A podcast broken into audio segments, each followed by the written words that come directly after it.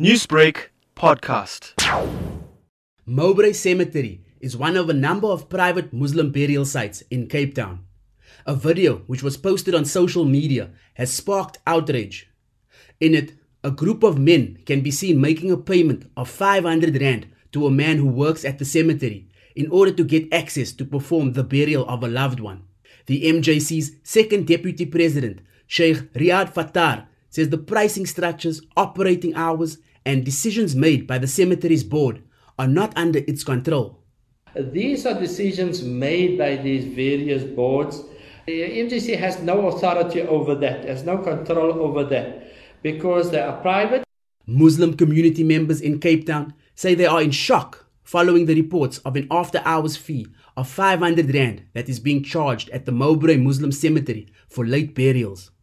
Community member Armin Albertine says the manner in which destitute families are being treated is unfair.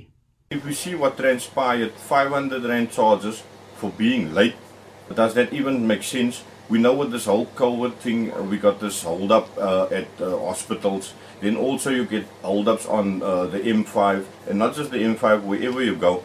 So is it fair for anyone to be charged an extra 500 rand? The city of Cape Town says it is aware of the pressure for burial space at private Muslim cemeteries.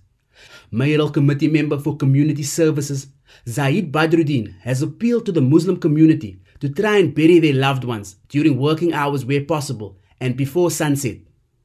We do, however, appeal uh, to our Muslim community uh, to please adhere to COVID regulations and also to please try uh, their best to arrive at the cemeteries on time uh, so that there is no knock on effect for other burial parties that must follow.